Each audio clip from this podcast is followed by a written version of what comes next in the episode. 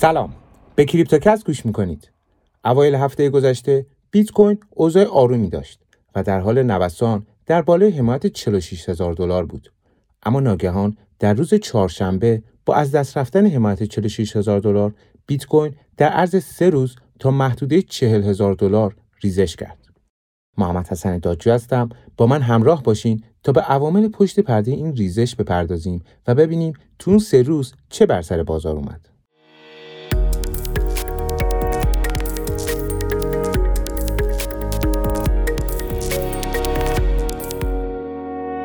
بیت کوین تا روز سهشنبه درگیر نوسان در بالای حمایت 46 هزار دلار بود اما در روز چهارشنبه و همزمان با شدت گرفتن ناآرامی ها در قزاقستان و قطعی اینترنت در این کشور قیمت بیت کوین حمایت 46 هزار دلار رو از دست داد و در طی سه روز تا حدود 40 هزار دلار ریزش داشت.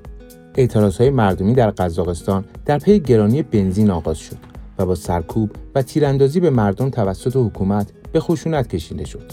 در نتیجه حکومت تصمیم گرفت برای کنترل مردم اینترنت ها را قطع کنه و قطعی اینترنت باعث مختل شدن فعالیت ماینرها در این کشور شد.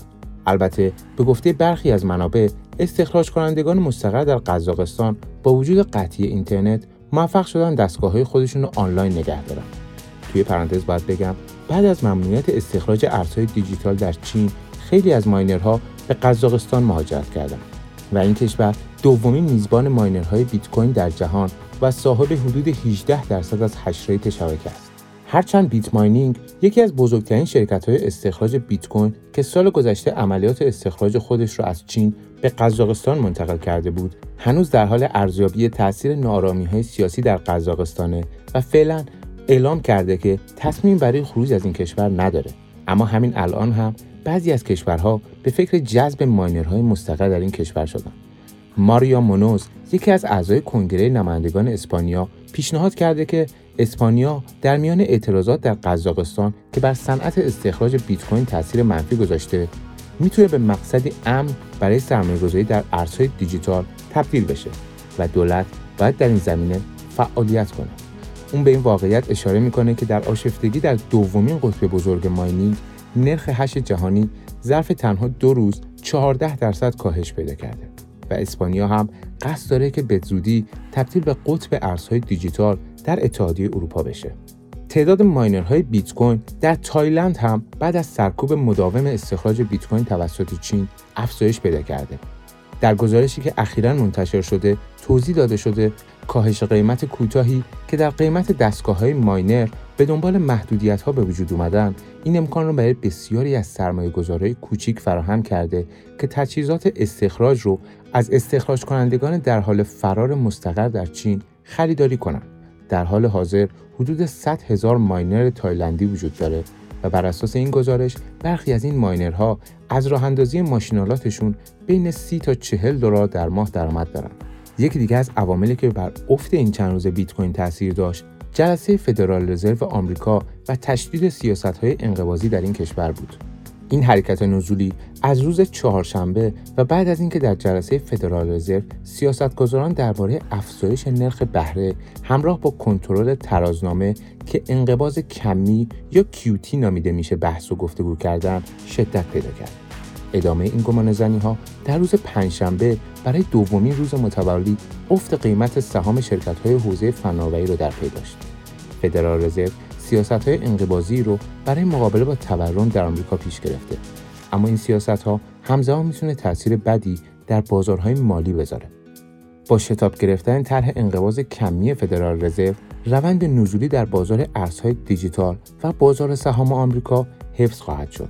البته همه کارشناسا با این فرضیه موافق نیستند مایک مکلون کارشناس بلومبرگ پیش بینی کرده که بیت کوین و ارزهای دیجیتال از این چرخه انقبازی سود می‌برند.